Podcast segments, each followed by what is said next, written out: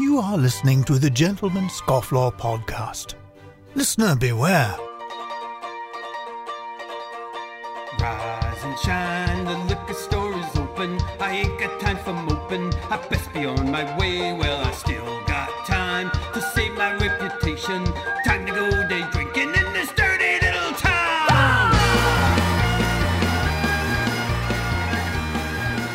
Good afternoon, everyone. Welcome to the Gentleman Scofflaw podcast, the show that is for the rebel and the Renaissance man, which we haven't uh, said our slogan since our first episode. So I just figured I'd put that in there. And I'm your host, Jordan Crowder, and with me, as usual, in studio is Donovan Fowler, and from the Great White North is uh, John G. Goodman. How are you guys doing? Hi. Good. I'm back. I'm good. You're back. And for the record, I'm the rebel. You're the rebel, the rebel without a cause. Yeah. I'm the Renaissance. Who's the Renaissance man? You, Jordan? I, I guess maybe. He's the Renaissance I? and you're the man. I'm the scofflaw. Yeah, you're the scofflaw that doesn't smoke or drink. uh, oh, let's get a little housekeeping done here. Uh, what are you uh, drinking there, Donovan? Uh, I'm drinking a Murphy's uh, stout, which is exploding in my hand because it was. Keep uh, it from the audio mixer. It was in my. it was in my car. Um, but yeah, uh, nothing like a Murphy's, you know, yeah, to Murphy. to Murphy. What about you, John? What do you got there? Donovan, try to con- contain yourself. I have an aromatic cherry coke. Oh boy. Oh man, Don't get too excited. these callbacks are getting are getting a little bit distant from. I don't even those know if of you- they're callbacks For those anymore. of you who don't understand that callback, it starts off funny, then it dips down where it's just uh, it's getting old, but then it gets funny again in like a few more episodes. exactly. it's just plain disturbing. I think it's been referenced in every episode since the first one. Um, We just have to plow through. All right. And I've got, as usual, well, not as usual, but I'm back to simpler times today because I'm a Poe man. I don't know why I said it that way. guy. And with Is that me, moonshine? yeah, might as well be. No, it's actually like 6.2% or something for a, you know, For, for like a 350, uh, yeah, like f- six pack for 350. and you got your Batman cup there. That's pretty cool. Yeah, Appropriate for this episode. I- I'm pretty super too. and I am smoking my Design Berlin uh, Dublin pipe. It's a black uh, Dublin shaped uh, rusticated pipe. It almost looks like a cross between a poker and a Dublin pipe. Everybody knows what think I those look that like. one. I can post a link to it in the show notes. Just Google image it. And I'm smoking some Sutliff's uh, pumpkin spice, which was left over from last October. Uh, you know, that's I think I think statute of limitations on pumpkin is is out. Is that the right word? it's, it's the basic bitch of tobacco. Hey, does tobacco, uh, pipe tobacco, does it go stale like cigarettes and cigars can dry out? Well, it can if you don't take care of it. Like basically, if you put it in a sealed container, it's fine. Like for years, some people open stuff that's like thirty years old, and as long as it was in a sealed container, it's fine. But um, so a lot of people put it in jars, or if you didn't open, like some of them open like uh, tuna cans. If you didn't open it like that, it's still good for you know. Some people actually age them; they cellar them and age them. Oh, wow. Yeah, There's a guy on YouTube. You know, the military used to pack food in tuna cans like that. yeah. He goes back to this food from the 1940s and 50 and 50s and eats it. What's the Really? lead On content camera. on that stuff? That can't be good I for don't you. know, but uh, I haven't checked in on him. I don't know if he's still with us. I was I was watching that stuff about a year ago. Who knows where he is now? Right. Well, you know, we have an actually a pretty cool guest today that John uh, uh, John uh, found for us. Which uh, uh, John, I'll let you tell tell the listeners about it since you are the king of all things Jaws. All right. His name is Matt Taylor, and he's the author of the book Jaws Memories from Martha's Vineyard. And uh, it's all about the making of the movie in 75.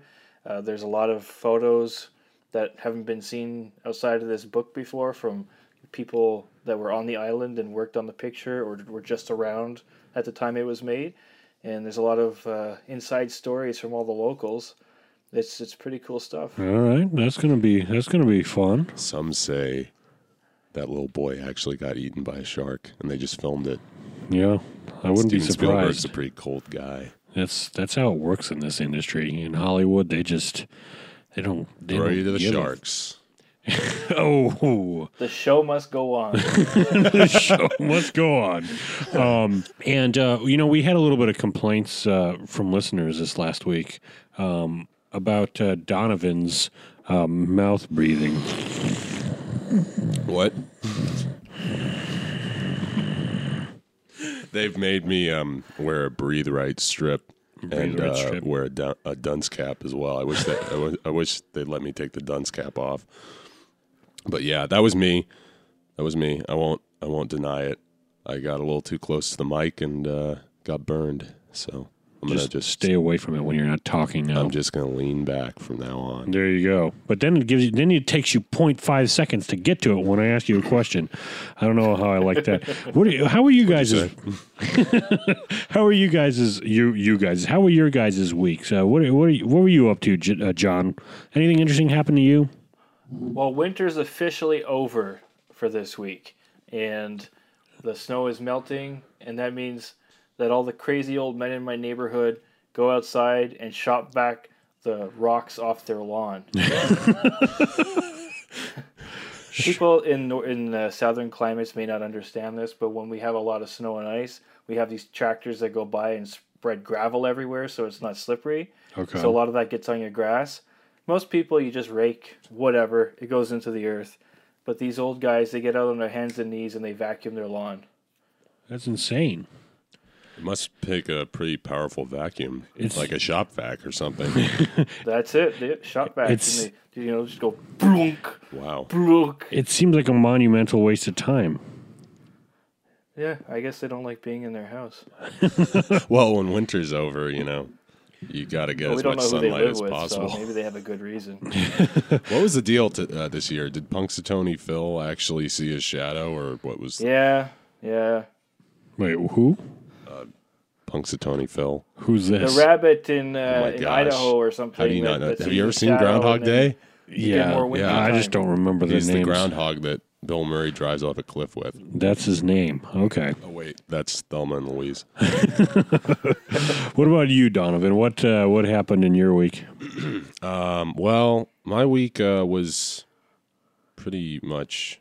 Well, it was, it was pretty interesting. Uh, I I went to an art show Really? uh, last weekend. You at an art show. Yeah, yeah, I'm very cultured. Um, What kind of art was it? it was uh, it was special art. Uh, I'll say that it was it was it was modern art with with a bit of a twist. My friend, um, who uh, shall go nameless, uh, he invited me because uh, he wanted me to uh, help shoot it, and I was going to do sound on it. And um, I walk in, and there's just all these crazy, kind of eclectic but beautiful paintings all over the place. And I meet the artist, his old brother, who I'd never met before and uh, it's this. Uh, he's got autism and epilepsy, so this is sort of his outlet, and uh, Interesting combination. it is. That it is, is. A, that's a lot to handle at once. I would think. he's got a lot on his plate, but he puts it all on the canvas. And uh, anyways, it was a it was a good time. Uh, Yeah. You know, um, the, I I have to say the news was there, and uh, they were covering it. And I saw the caption that they put on the, the news story. Uh oh. and I was like, gosh, who, what intern did they give this to? Uh, a special artist. So obviously, I mean, the kid's retarded. it. That was. but that was it. Just a special artist. yeah, yeah, yeah. It was just like, uh, okay, like, do we? Is this politically correct? I mean, I'm not. I'm not a. I'm, I'm anti PC, but it was like, who who was in charge of this title? It was Gene Shalit. so uh, anyways but yeah it was a good time uh, naturally there was like no interviews or anything that needed to be done so i didn't end up doing anything except for uh, trolling the art gallery and trying to uh, pick up chicks Yeah. um, great how'd great tip go? great tip art galleries are a great place to find uh, very nice uh, good looking ladies but uh, didn't have much luck actually Yeah. i don't know what it was I don't Did know you if it not was speak my, their language my of artsy rebellious- fartsy? I I don't. yeah, I definitely definitely didn't didn't go there. It didn't help that I was wearing uh, Bermuda shorts and a uh, and a wife beater with a can of Budweiser. But uh, hey, hey, you like art? You uh, you uh, what do you like about this painting here? I like Monet? it too. Did you at least buy a painting? Uh, no, no. I tried to steal one. Uh, when I saw the price, I tried to take it off the wall. And I thought, you know, maybe I could Etsy, maybe. Um, but anyway, so yeah, so the DP and I are walking around. For those of you who are in the film industry, that's director of photography, and uh, we're walking around. I could have just said cameraman. Yeah. You just had to be pretentious. I know. Pretentious I know. I, little. I, I, I was born this way. like talking down to the rest of us?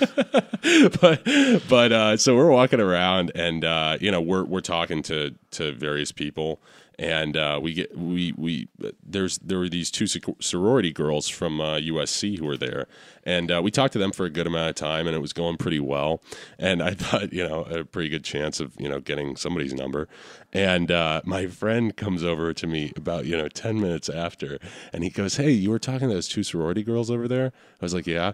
And then he was like, "Hey, they came back in and were like, hey, those two cameramen out there, the short one's kind of cute." now, for those of you who can't see us, I'm six four, six five on my best days, so I definitely wasn't the short one. No. Anyways, you know, crash and burn. Uh, get back it's up it's again. better they didn't Top say that, rules. that, that the special one's really cute and they were pointed in your direction. hey, is that the artist? that may or may not have happened. I don't know. I was uh, I was telling some pretty bad jokes. That's that's pretty. That's this is pretty fun. I uh, this week I, I ended up doing this and and Oh, John. we didn't ask you.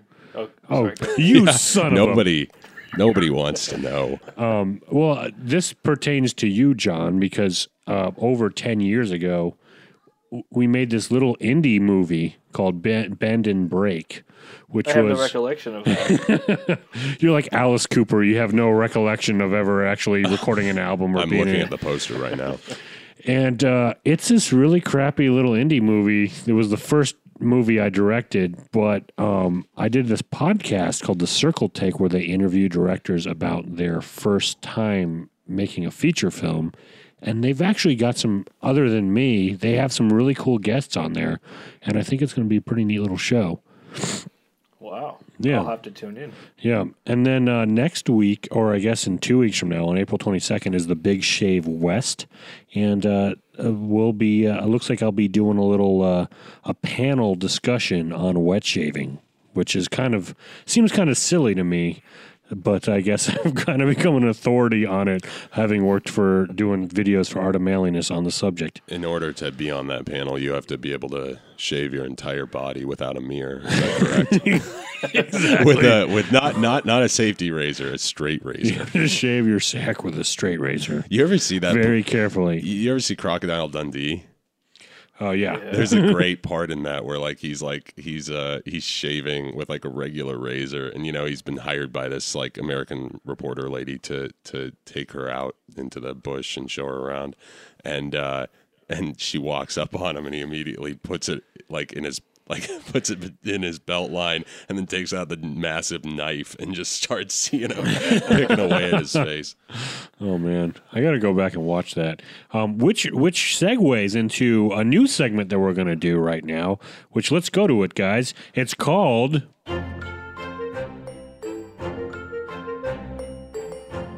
Does it hold up? Does it hold up?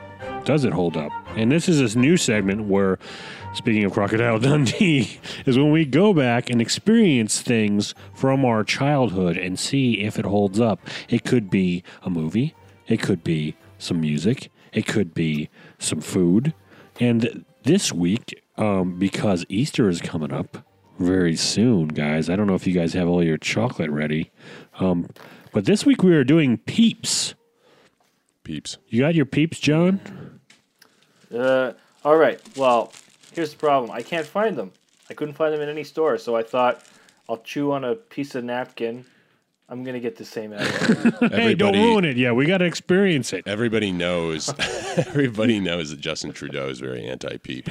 He's very pro-refugee, but very anti-peep. Doesn't like those chicks and bunnies in his country. His answer to all the world's problems is to eliminate peeps Yeah. from the uh, the Well, you know, if, from the stock of every store. if the peeps die, they win. Look that quote up; it's real. um, okay, right, so can I'm opening them up right package now. open there? Yeah, they're, All right. they're saran wrapped for freshness. Doesn't Okay. really matter though. So the let me describe the box you're opening. It's like it's like half a box without any top, and then it's wrapped in Saran wrap. And then, I think I think a lot of people know. well, you know, maybe people don't remember, or maybe it's changed since we were since we were uh, you know li- little kids. Maybe Um, and in when when did peeps come about? I don't know. We probably should look that up. I'm going to look it up right now. All right, and then inside, oh, you decided to go with the blue ones because you, you know, peeps weren't I'm enough of chemical junk. Uh, we had to go with the blue dye, which they say is I'm very- the worst. I'm very gender specific when it comes to peeps. So, looking at the package right now, they look like they're little um, bunny-shaped marshmallows. I think they've been around since the 50s. To be. Fifties. For, first off, that's that's the biggest problem. Yeah. anything with marshmallow in it, it's just a filler. It's not real. Yeah, Empty calories. yeah, it's Yeah. it's true. I think marshmallows. Excuse me, the simpler times is is, is working its way up. I think that I think that marshmallows are good if they're melted or toasted. I think that needs to be an ad campaign. Excuse me, the uh, the simpler times. which I don't know how well. So I don't know how this is gonna work. Mixing Hey, peeps and that for a simpler times. peeps and simpler This sounds times. like an urban legend. It's like it's like red vines and what is it? What's the combination? It's uh well, I've mixed red vines and Dr Pepper in there. Yeah. That's like the best straw you could ever have. But it's um it's Gin pop juice. rocks. Yeah, it's pop rocks and soda. Pop soda. rocks and Coke. will Oh, make yeah. your your stomach explode. Du- I've debunked. Is I've done it. It's another episode of Adam ruins everything.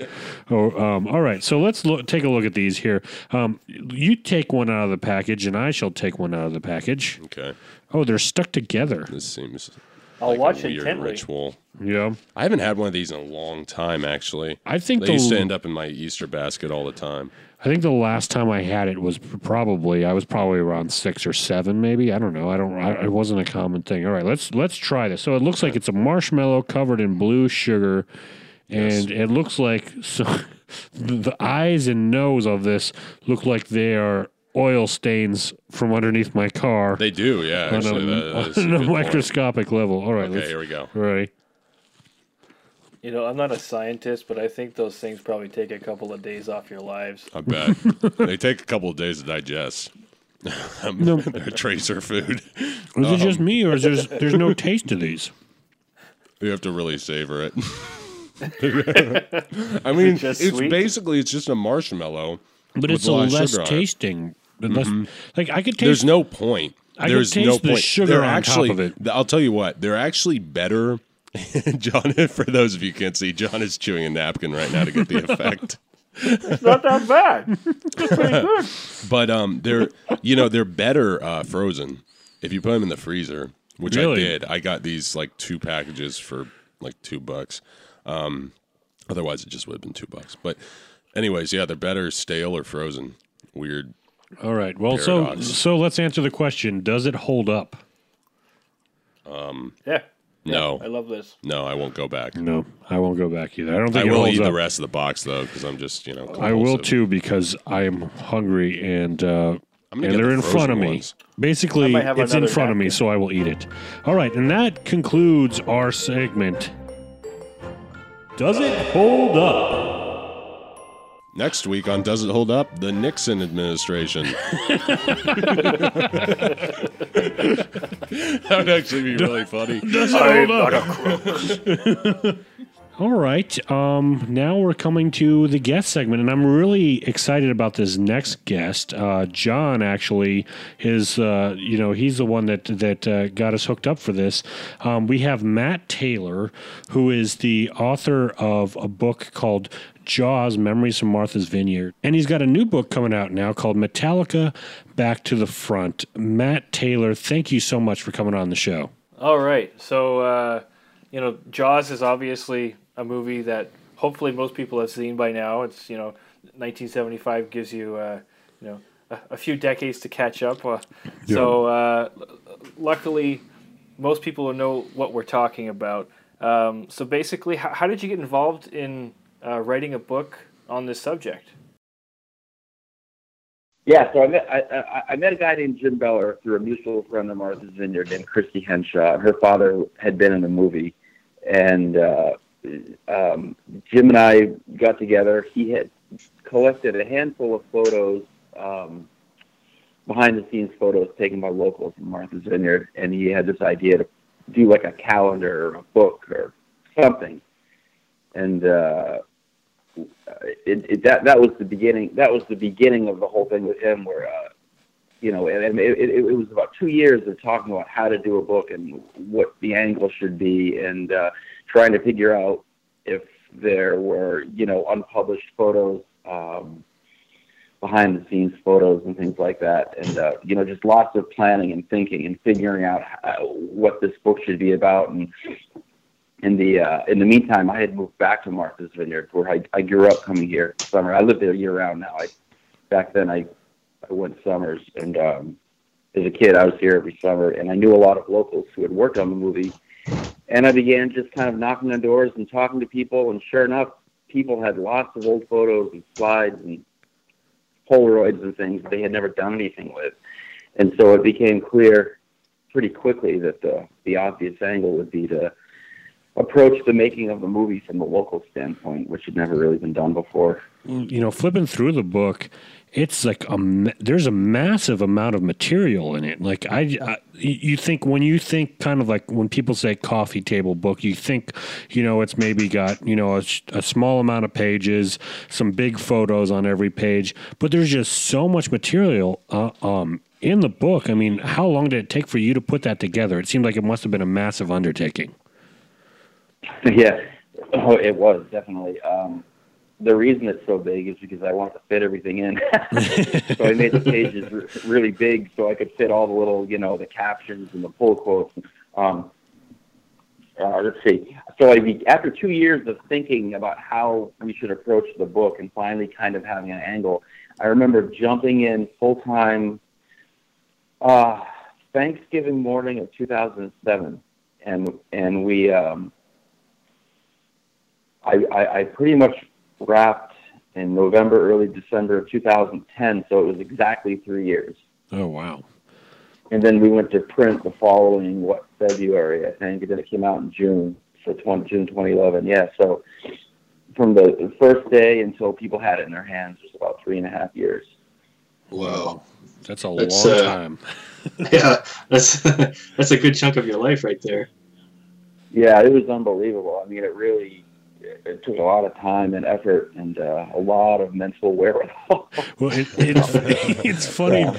It's funny to think that the time you took to work on this book, it took uh, the movie, you know, shot, edited, and released within that window.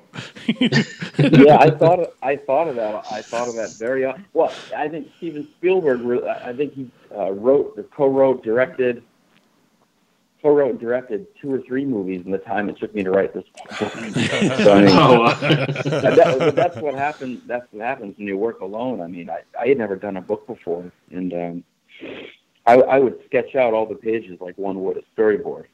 Oh wow! Oh, I mean, you know, like like a storyboard artist would for a film. I, I had everything sketched out in pencil because I didn't know how to use InDesign or anything, and uh, I eventually brought my sister in. To, she was a graphic designer, and, and her job was to implement all of my pencil sketches and make the book come together on the computer screen from my pencil drawings. And you know, oh, wow.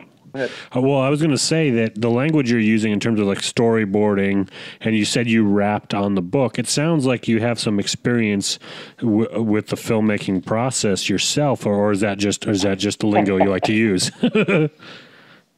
Well, I learned a lot of the terminology making the job. no, no, but definitely, I uh, I worked on a lot of. Uh, well, I was going to say indie films, but um, the short films, student films. I worked on a handful of student films when I went to UMass, and uh, you know, did a handful of short films of my own, helped other people, helped other people, and so yeah, I, I know some of the lingo. But working on this book definitely taught me a lot more. That's awesome. Wow. All right. Um, I have a so it for the movie. Uh, they used a lot of local people for obviously all the extras, and a lot of the smaller roles were played by uh, you know just local citizens on the island. Um, so meeting all these people that have you know contributed to uh, stories and images for the book. Uh, do you have any amusing anecdotes uh, with some of these people you've met? So one of the uh, the producers was Bill Gilmore. He was on set every day, and you know he's a big part of my book. And uh, he called me back one day after the book. I mean, I think actually the book had just gone to print, or they were about to hit print. And he called me up and he said, uh, "I just thought of this great thing. I forgot to tell you before. Is said, get your tape running. Start your start your tape up." And I said, "Oh man, I can't. It's already." They're about to print it in China. And he's like, "Oh, well, get your tape rolling anyway. You'll want to hear this. You'll want to have it on tape." I said, "All right, this is going to be good. I'm going to be kicking myself. All right, go, ahead. Tell me the story." So he did, and he said that uh, when they were doing looping for Jaws, like obviously a lot of the stuff out on the boat was um, shot out in the wind, right? And, Yeah. and, and was unusable. So they did a ton of looping for that movie, and a lot of Robert Shaw's stuff had to be looped. And Robert Shaw was actually, it was time to do looping. He wasn't in the U.S. He wasn't available to go to L.A. to Universal Studios and do the looping where, like, say Richard Dreyfuss was and Roy Scheider was. He was in uh, in Israel, and I he was in Tel Aviv, Israel, and I can't remember the film he was working on, but it, it was his next film right after Jaws. And so Bill Gilmore and their sound guy traveled all the way to Tel Aviv, Israel, and they set the screen up in a recording studio, and they had the, you know, the, the, the what do you call it, a, a loop reel, I guess, all ready to go. Mm-hmm. Yeah, like a reel to reel. Right, and, and they and they and they they played the footage for Robert Shaw. He's got the microphone in front of him, and, he, and all those lines from out of the boat, like you know, Hooper, tie me up another barrel, and all that stuff. Yeah. That was all done in Israel. If Oh, you can wow. imagine, Israel. Oh wow! In some hotel, probably. And That's it's in a recording studio in Tel Aviv, Israel. And it just Yeah. blew my That's mind. And I, I was so upset that Bill didn't tell me that during the, the you know, the the times we spoke for the, the book. I mean, it, it just um, didn't have time, and I didn't have time to get it in there. But I, I, I this just blew my mind. That's insane. You know, Wow. Hooper, you idiot! Ain't you watching Starboard? And all that. Last place on earth. Gosh, to props to the props to the sound guys on that Huh? one because I, I said uh, you know props to the sound uh, designers on that one uh, afterwards because it sounds so much like it's actually happening in the scene. You know, Yeah. I would never have Yeah. guessed that that was eighty yard. you know, like all the union stuff, there was a lot of mob stuff going on. A lot of the re- some really bad hombres from Boston, the Boston Union guys, were Oh, I down here really kind something of about raising that. hell and uh, had everybody quite shaken up for sure. Gosh, Oh boy! that union stuff can be real like uh, showstoppers. I mean, you know, it's just it's it can really throw a wrench in the machinery when it comes to that kind of. You would think it would have been the the shark's agent that was upset about all his time in the water. Yeah, shark's not getting enough crafty. no chum. Did any of the lo- did any of the local uh, people did they when they um, do you know if they knew that this was a big deal when it was going on or did they kind of just think it was another B movie? Like what was their like uh, what, Oh, what was their no- take they on thought it? nothing of it at all. They thought, you know, forget B movie. I think they thought D movie or F movie. I mean, like, from from what I gather, you know, yeah, from what I gather, they really didn't think anything of it. They thought the whole thing was ridiculous. And, um, people here, the locals that were around back then, especially, weren't the types that would have been into movies. I mean, I mean, I think the the only movie theater here on the island back then was open only in the summertime Wow. and Oh, wow. people didn't get more than people didn't get there's no cable TV. People didn't get more than three television stations on their TVs here, so you couldn't really watch anything. Oh, yeah. People are just more into outdoorsy things on the island. So something like something like a Hollywood production, they could care less about it. The only reason they had any involvement was all- at all was because it paid well. Well, that's a good reason. And uh, there there are actually a handful of people still around that when I went to interview them, get photo their photos of the production, they still hadn't seen the movie, and that was in 2008, 2009. They had never. They're in the movie. They're in the movie, or they worked on the movie, and they've never seen it. I love that. they just think that it doesn't. Uh, that doesn't have legs. But uh, they, um, a lot of the locals really gave the, pro- the the the Hollywood people a tough time. They, you know, um, uh, just because they didn't understand anything about films, especially how they were shot out of um, out of sequence. Oh yeah. Mhm. Oh yeah. That And- would and confuse so you. Locals had a yeah had a ball with that. Just you know, they thought it was, these people were crazy, and there was no storyline whatsoever, and they couldn't understand why they were, you know, shooting things in this wacky order, and they just didn't understand that you put it all together in the end. they didn't really have any experience with it at all, so that that And yet they still- Yet they still stepped up. Obviously, I mean, if you look at the product, uh, you know, everyone kind of pulled together, and you know, we we have what we have because of them. Yeah, definitely. And uh, Lynn Murphy, for sure. I don't know if you you're if you're familiar with him from reading the book. Yeah.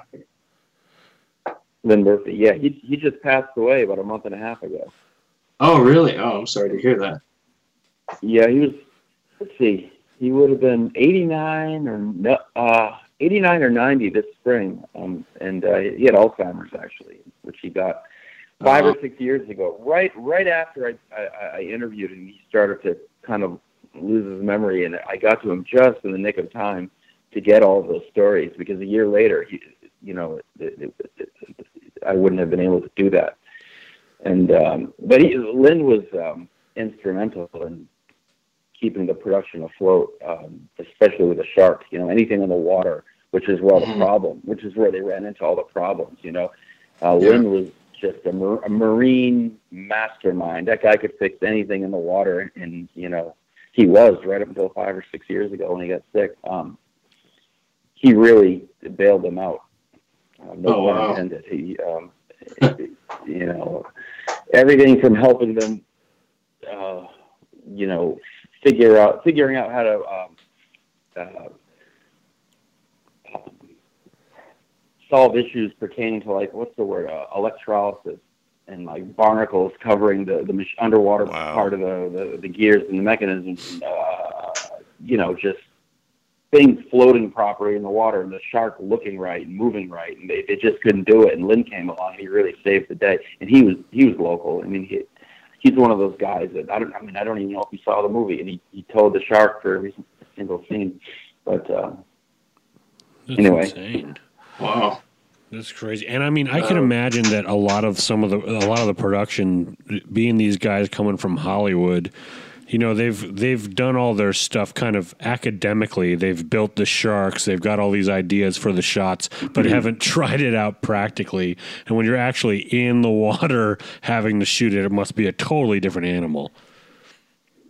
No pun. yeah, they actually. I think I think they actually when they they built the whole mechanism, the mechanical shark mechanism, the, the platform shark in uh, California, Bob Mattey did. Uh, I, I, if I'm not mistaken, I mean, if I remember correctly, I think this, they forgot about the corrosive effects of salt water, and they basically built it for fresh water, if I'm not mistaken. And they got it yeah. here, and they put it in the ocean, and immediately it just seized up, and you know the salt and the the, the corrosion was just insane, and um, it just Wow. stopped the whole stopped the whole show. And that that was that was the first big thing that really just kind of you know um, ground everything everything to a halt. Well, I, I was and yet contributed to a better film because uh, because of all the problems they couldn't use the shark, so they had to develop different ways to to to pretend it was there, which kind of you know makes it scarier because it's the stuff you don't see. Mhm. you know, Yeah, that was so like literally while they were fixing the shark and trying to get it to work properly and look properly and behave on cue and all that, they were yeah they were they had to keep moving forward with the production, and so yeah, that's where the barrels came into it. And, uh, you know, a lot of the original storyboards that called for the shark, they just replaced with the barrels. You know, instead of seeing the shark come up, the barrel pops up.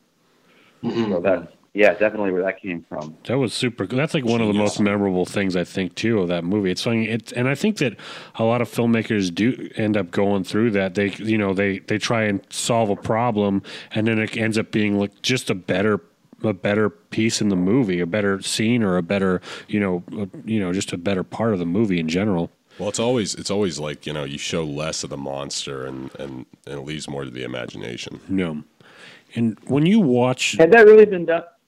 Had that's been done before Jaws? Do you think everybody talks about how the less you see, the, I you know, the scarier it is? I can't think of a film. I seem I seem to remember there was there was a movie back in the fifties that I think Spielberg made.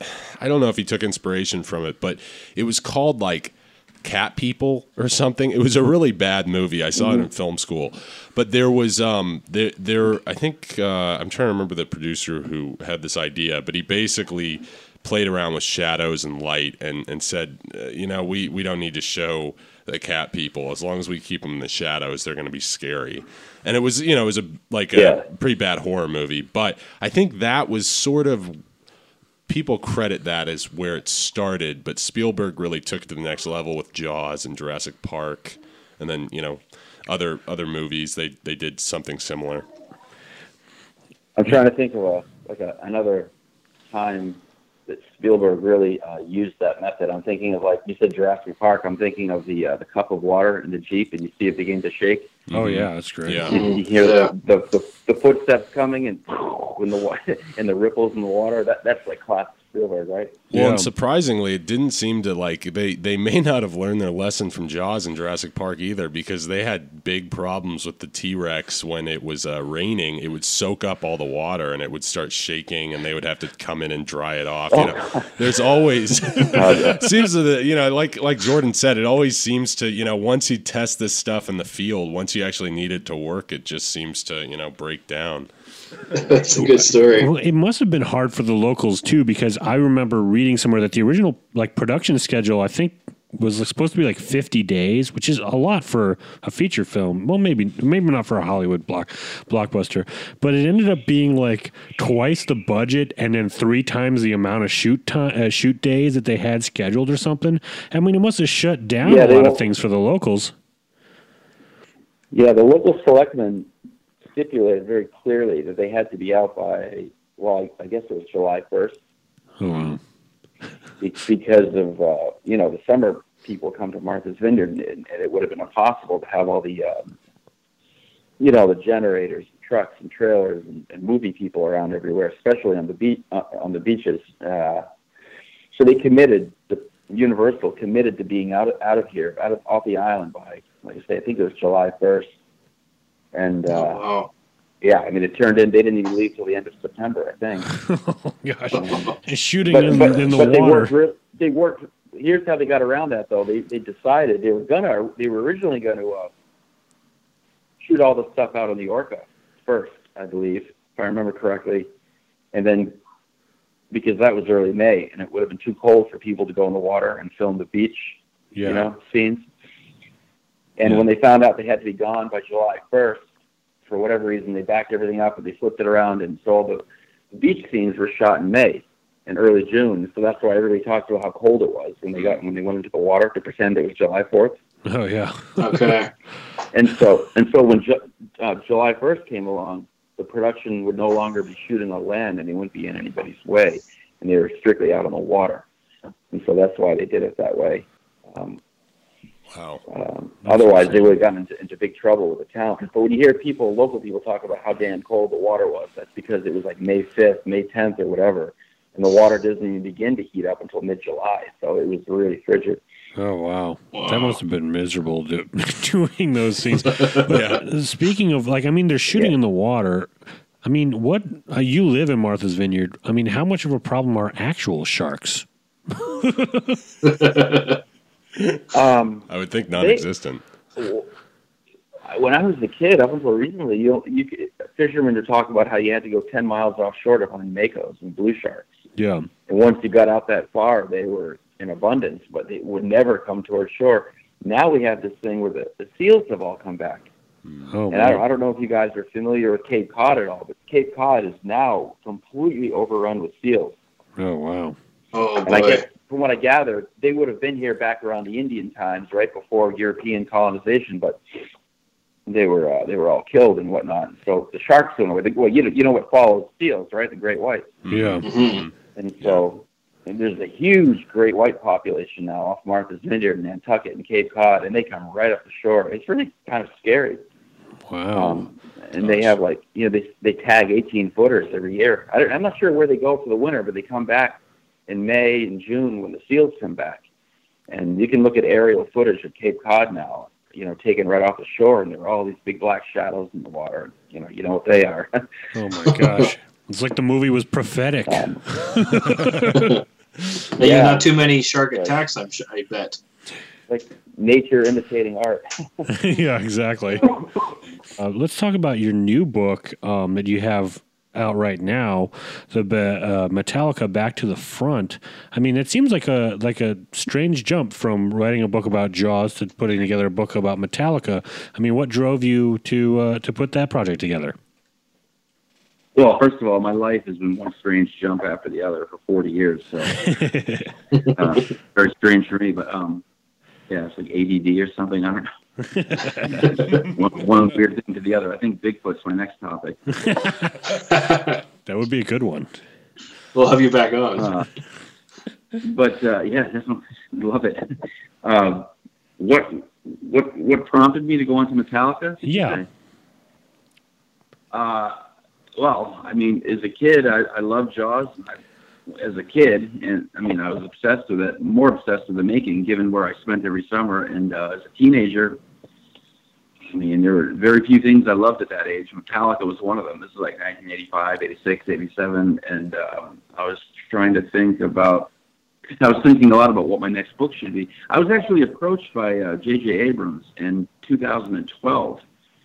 You know, he, he he was a big fan of the Jaws book, and he wanted me to do a Star Trek book. You know, a big coffee table book on Oh, the wow. making of Into Darkness That's cool. oh wow. and uh, we were, you know, we were going through all the, the preliminary stages of that, and all of a sudden the project just got dropped, and I couldn't understand why at first. It was very mysterious, and come to find out, it was because Star Wars came along for him, and he, I think he, they were just dropping all these peripheral Star Trek projects, and uh, it was sort of like Trek, what? You know, it was just everything was all about Star Wars, and so that got that got shelved or axed or whatever. Well, that's And too I bad. just really kind of, yeah, and I was really pulling my hair out. Thinking, what am I going to do next? I want to do something I'm passionate about because obviously these things take two or three years, like Jaws did. It takes a lot of time and effort, and it's just me, you know. Yeah. I pretty much do everything: interviews, compiling the photos, you know, all the scanning, all the editing, and uh, what am I going to do? What can I dedicate myself to? You know, what means that much to me that I can give two years of my life to? And I, I kept my mind kept going back to Metallica, early Metallica, you know, from the early '80s, and um, 1985, 86 was kind of like their breakout period, and a lot of people haven't documented that time frame because it's when their bass player was killed, their original bass player. Know, so a lot of people sidestepped that time frame because he was killed on on the tour that I ended up writing about, and the people always seem to or tend to remember that tour because you know for the accident, and, I, and so I thought it was time that somebody did some kind of project to center on the the, the uh, you know the happy times of 1986 and not just the accident. That's all you ever hear about. Um, in terms of them just beginning to break out, you hear about the accident and Cliff Burton dying, and I thought, well, let's do a book that celebrates all the good times from that year and them really kind of making it to the next level. And so I approached them about it, and I think Lars Ulrich had already known about the Jaws book, where he had a copy or something, and they were familiar with the book anyhow, and uh, and uh, they liked the idea, and I, I began having meetings with their management, and um, they said we want you to do a book just like Jaws, and so I jumped in, and gosh, when did I start? It was like winter of 2014, and and I finished 2016 a year ago, exactly a year ago. So it was one year shorter than Jaws. Probably could have used the extra year, but I didn't have it. Um, so that came out this past September. We did the trade edition and also the limited edition, like the Jaws book. So we had the two. So the limited edition for the Jaws book, I think, comes with a one-inch piece of the actual orca, right? Correct. Yeah. Does And- the Metallica? Okay, and does the Metallica book have uh, something like that as well, like a little extra as uh, to, that you could get with it? Right. Yeah, it comes with a big slipcase, and when you open it, there's a portfolio on one side that actually has a it has the guys' embossed signatures, and there's a piece of a uh, uh, an original 1985 slash 86 Metallica road case. There's a picture of in the slipcase. Um, Oh which a wow! pretty cool Wow. collection. Um, the book is strictly about the 1985-86 tour, um, on, which is like I say, which is like their breakthrough tour when their bass player was killed. It's about those two years strictly, and so this is a road case they found in their warehouse. It was from that tour, and so we cut it up into little pieces, and we, you know, we uh, had them glued into the portfolio, and it looks really cool. And um, anyway, it comes in this big deluxe box and packaging and all that, and uh, we've got about a hundred of those left. Yeah. And if you 14, 15, 16 years old in the mid to late 80s, like when I was, I mean, and you were into hard rock or heavy metal, I mean, Metallica was just it.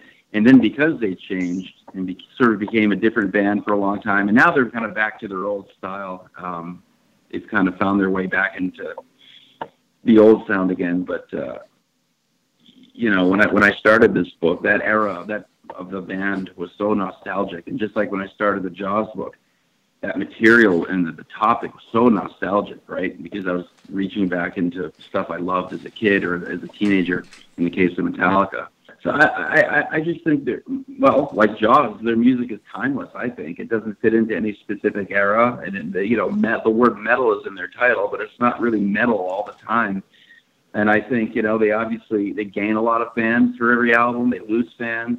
Um, people are always discovering them every time. You know, there are fan, there are millions of people who just like the '80s Metallica. I'm sure there are millions more who love the the '90s Metallica, and uh, you know, I'm I'm sure a lot of the old fans now are returning back to the fold because they're sort of getting back to their old style and their old sound. And I know I can just speak for myself in saying that. um that that really early the, the early stuff from the 80s really touched me and, and grabbed me. And uh, when I decided to do the book it was based on a real sense of it was a very powerful uh, feeling of nostalgia and uh, passion for that era of the band. So uh, It's it's crazy to think that that the, the band could be together that long. It's like we think of the like the Beatles, and their body of work was just a few albums or whatever in a few years, and it's like band Yeah. like a band like Metallica has so much, such a huge body of work and has never stopped. You know, they it's all they they've known their entire lives is being in that band. that's true they were they were 17 and Lars Ulrich was 17 when he started Metallica and James was eight James Hetfield was 18 oh wow, and they were i mean it just happened immediately for them. There was almost no you know a lot of bands go years kind of doing the starving artist thing starving musician thing and they're just waiting for that break. But these guys are so good and so out of the box that within months of starting and putting the band together they had a record deal and they were doing it. They were just up and running by 21 22 they were millionaires I mean, you know it's just Wow, crazy crazy. it's a pretty good success story. And, well, where could people find this book right now? You said that it's a limited edition. There's only a, a hundred copies left. Where would they go to order this if they if they want to get a copy? Well, well, so the limited edition is so we we have the trade edition, which is available everywhere. It's Amazon, you know, Barnes and Noble, whatever. Okay. Um, the uh, limited edition you can see on www.moonrisemedia.net. Okay, cool. Listeners, if you're a big Metallica fan, swipe those up soon because they're not going to be around forever. That's it. And they they look great on the shelf next to the Jaws book. They're the same size, same packaging. Oh, nice. That's that's really so, cool. w- what's next to be on that shelf? So you've got Metallica, uh, you know, under your belt now. You you released that last uh, last fall. Do you have anything on the horizon? Yeah, I, I'm writing a graphic novel right now. It's kind of like World War II sci-fi horror. Oh, wow. Cool. It's a neat combo. um, you know, definitely a, a lifelong Bigfoot enthusiast. I'd like to do some kind of big coffee table book on, you know, like uh, Bigfoot sightings in the U.S. through the centuries. Going back Oh, wow. to That would be pretty awesome. Basically, a big coffee table book chronicle of all the stuff that's happened through the centuries, and I, I think it'd be fun. Uh, it's another thing, you know, nostalgia will definitely play a role in that. Um, you know, Definitely. all those Bigfoot films from the '70s, I just you know worshipped as a kid. Pretty much Jaws and like Legend of Boggy Creek. I mean, that movie just blew my mind. Great idea. My wife and I were talking Yeah. about this a while ago. that There needs to be a, a big a new a Bigfoot movie uh, now because it's like they've brought back in recent years at least all the old monsters, you know, vampires and werewolves and I don't know did they do Zombies. Frankenstein zombies. Yeah. They now they got now we got to have Bigfoot back. Yeah. You know, you know the big thing about a lot of the, a lot of these Bigfoot films, though, they're trying to make Bigfoot scary, and they're Yeah. missing the point. Bigfoot, I don't, I don't think Bigfoot is supposed to be scary. It's supposed to be spooky. Yeah, that's There's a big difference between Bigfoot's not like horror movie material. Yeah, He's like he's spooky and he's eerie. It's creepy. You know what I mean? It's, that's, Yeah. that's a whole different thing than. horror. Um, it's supposed to make the hair raise up on the back, uh, on the hair in your arms raise up, or you know, give you that icy chill down your spine. It's not supposed to scare you. I don't think that's the the thing that a lot of people who are making these new movies about Bigfoot are forgetting or not realizing at all. Yeah, that makes sense. Scary. Well, maybe they could take some cues from. Uh, well, I mean, Jaws, the Jaws shark obviously is scary, but in the way that it's treated, it's kind of Well, creepy. it's all about what's under the water. Yeah, you, you don't know. know. Yeah. You don't see, and Yeah. Bigfoot is never fully seen in his full form, Yeah. really ever. At least there's no proof of it, like hard proof of him completely in his in his form, and that's what makes it unsettling. It's like, uh, is he there? Is he not? Uh, how big is he? Or What- try to, like as a kid, I can't tell you how, how how many times, how many hours I sat, I spent sitting trying to imagine what if this thing is real. What the, what do they really look like? like? There's that, you know, obviously that famous Patterson Gimlin footage oh yeah, where the Yeah. the mo- the, the, the, the creature is walking, then pot, and then kind of uh, turns right with his, Yeah. with his Mhm. arms swinging, and it looks Mhm. right at the camera. Then people always use that that still frame, right? yeah, Mhm. And uh, I mean, that still frame captured my imagination. Like I can't even tell you. Back in the '70s, as a little kid, yeah. holy mackerel, man, that just did it for me. That and Jaws, like that. you know, um, that that that one shot, that one image, fueled a lifetime of creativity. I think for me, yeah. definitely. Well, we're going to have to do a comparison between Jaws and uh, Legend of Boggy Creek. That sounds like a good uh, Do it, yeah. man. Yeah. Night. Yeah, get some popcorn and beer and have at it. Make an evening of it. Wa- well, definitely, definitely watch it. Or. Watch the first half. It gets a little bit long and tedious. Uh, watch the, even the first half hour or first 45 minutes. And it, it- I mean, it is really, really cool. And you might even see some similarities between it and Jaws. I'd be interested to know if you do, or if you if you catch them, because they're definitely there. All right. Yeah, for sure. Definitely.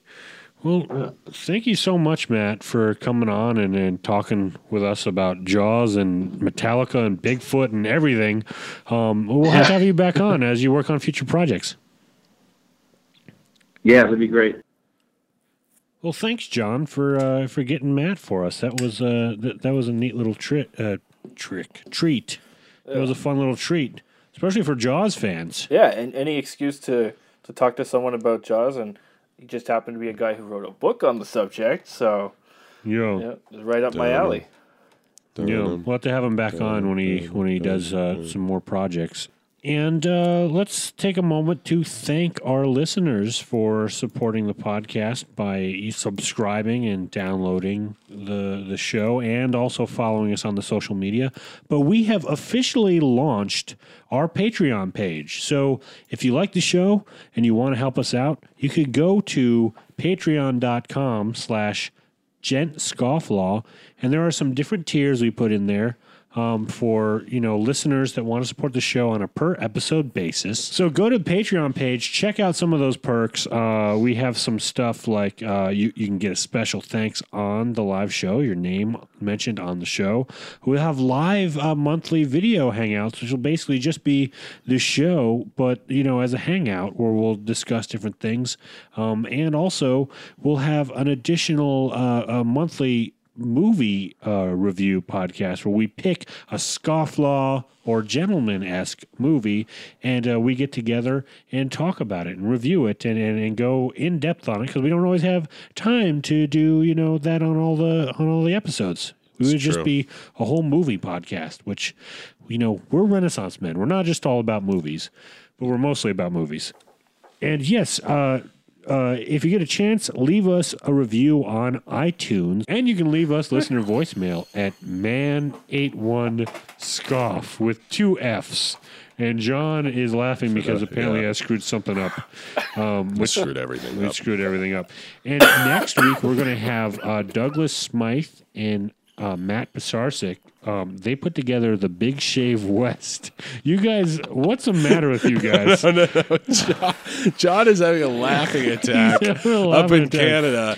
I'm being triggered by this, and we're throwing you off. So please continue No. on with the Patreon. Well, we're gonna page. be we're gonna be talking about wet shaving and the Big Shave West, which is like the Comic Con of men's grooming. So that should be fun. And uh, we'll we'll see you next week, guys. See ya. Bye.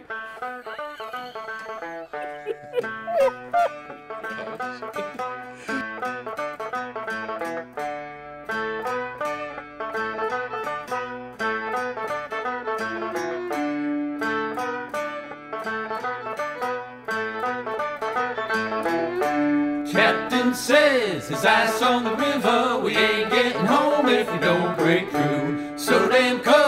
I can't help but shiver. Rise and shine, we got work to do. Hey!